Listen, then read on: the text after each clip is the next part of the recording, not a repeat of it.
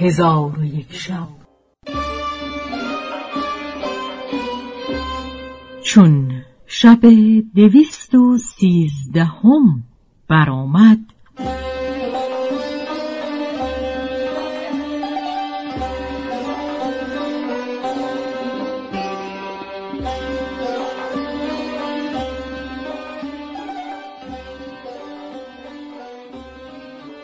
گفت ای ملک جوانبخت قمر و زمان چون طبق برداشت دری پدید شد.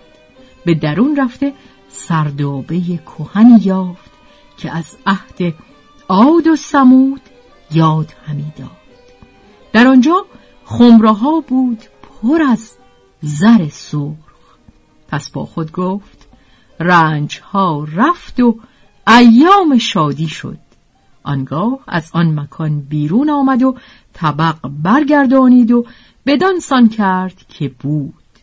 خود به آبیاری باغ بپرداخت. پیوسته به کار خود مشغول بود تا هنگام شام برسید. باغبان در آمد و با قمر و زمان گفت ای فرزند بشارت با تو را که بازگشت به وطن نزدیک شد و بازرگانان سفر را آماده گشتند و کشتی سه روز دیگر به شهر آبنوس روان خواهد بود و آنجا نخستین شهری است از شهرهای اسلامیان. چون آنجا برسی در شش ماه به جزایر خالدان توان رفت. قمر و زمان از سخن باغبان فرهناک شد و دست باغبان را بوسه داد و به او گفت ای پدر چنان که تو مرا بشارت دادی من نیز تو را بشارت دهم. پس حدیث سردابه و زرها بیان کرد.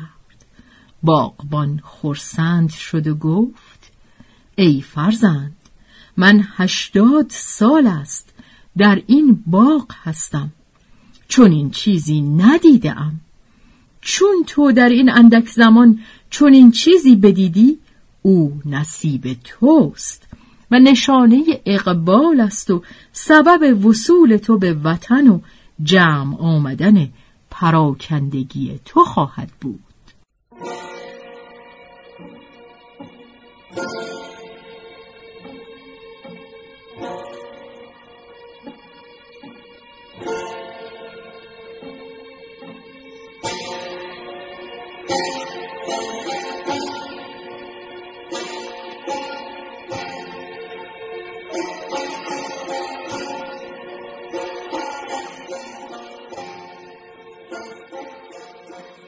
قمر و زمان گفت ناچار باید در میانه من و تو بخش شود. پس باغبان را برداشته به سردابه آمدند و زرها به باغبان بنمود. بیست خمره بود. ده خمره خود برداشت و ده خمره دیگر به باغبان بداد. باغبان گفت ای فرزند از برای تو مشک ها از زیتون پر کنم که این متا در غیر این شهر یافت نشود و بازرگانان آن را بار بسته به هر سوی برند و این زرها در آن مشکها کنم و زیتون به روی زرها جا دهم و آنگاه دهان مشکها بسته به کشتی بگذار. پس در حال برخواسته پنجاه مشک فراهم آورده و تمامت زرها در مشک ها جای داده زیتون بر روی آنها ریختند و قمر و زمان همان نگین را به یکی از مشک ها نهاده دهان مشک ها محکم کردند و باغبان و قمر زمان به حدیث در پیوستند و قمر و زمان با جمع آمدن با محبوبه یقین داشت و با خود می گفت چون به جزایر آبنوس برسم از آنجا به شهر پدر روان شوم و از محبوبه خود ملک بدور جویان گردم که او یا به شهر ملک شهرمان رفته یا نزد ملک غیور بازگشته.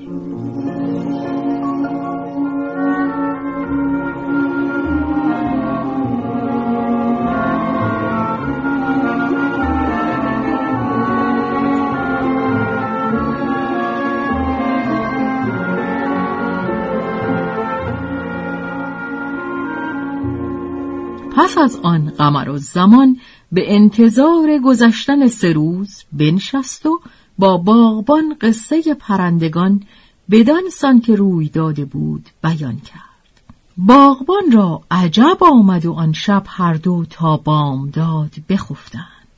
باغبان به رنجوری از خواب برخاست و دو روز رنجور بود و روز سیم رنجوریش سخت شد و از زندگانیش نومید گشتند. قمر و زمان با باغبان محزون نشسته بود که ناگاه ملاحان بیامدند و باغبان را بپرسیدند. قمر و زمان رنجوری باغبان بنمود. ملاحان گفتند کجاست آن جوان که با ما قصد سفر به جزیره آبنوس داشت؟ قمر و زمان گفت آن غلامکی است که در پیش روی شما ایستاده. پس ملاحان را گفت که مشک ها به کشتی نقل کنند. ایشان مشک ها به کشتی بردند و با قمر و زمان گفتند که خود نیز بشتاب که باد خوش همی وزد. قمر و زمان به ایشان گفت سمعا و طاعتا. پس توشه خود را نیز به کشتی درآورده به نزد باغبان بازگشت وداعش کند. دید که در حالت جان کندن است.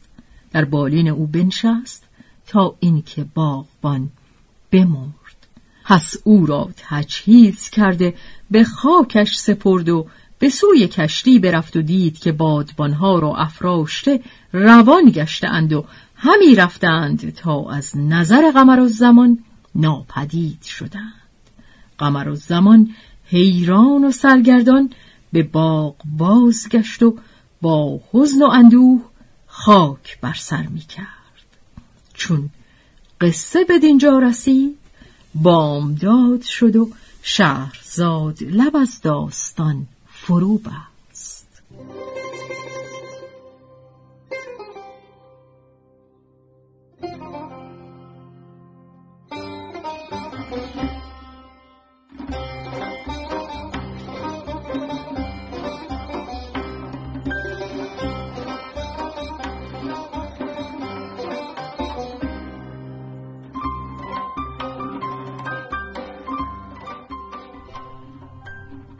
روایت شهرزاد فتوهی.